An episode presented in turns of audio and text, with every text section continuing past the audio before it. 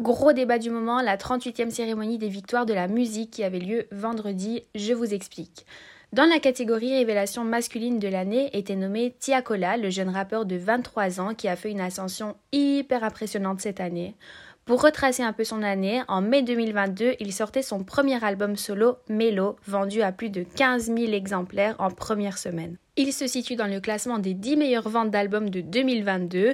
Il a déjà réalisé de nombreux featuring avec entre autres Tyke, Alonso, SDM, Niska ou encore Gazo.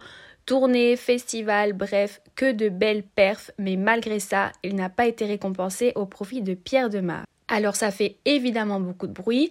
Le gagnant Pierre a d'ailleurs lui-même réagi sur sa victoire. Pour lui, Tiakola, qui a vendu plus de disques, méritait de gagner. Il est trop fort et ça ferait bouger les choses. Je le respecte assez fort, a déclaré l'artiste sur un plateau télé. Mais ce n'est pas le seul à avoir ouvert le débat, de grands noms comme SDM ont aussi réagi. Selon lui, les artistes de la scène du rap ne sont pas respectés.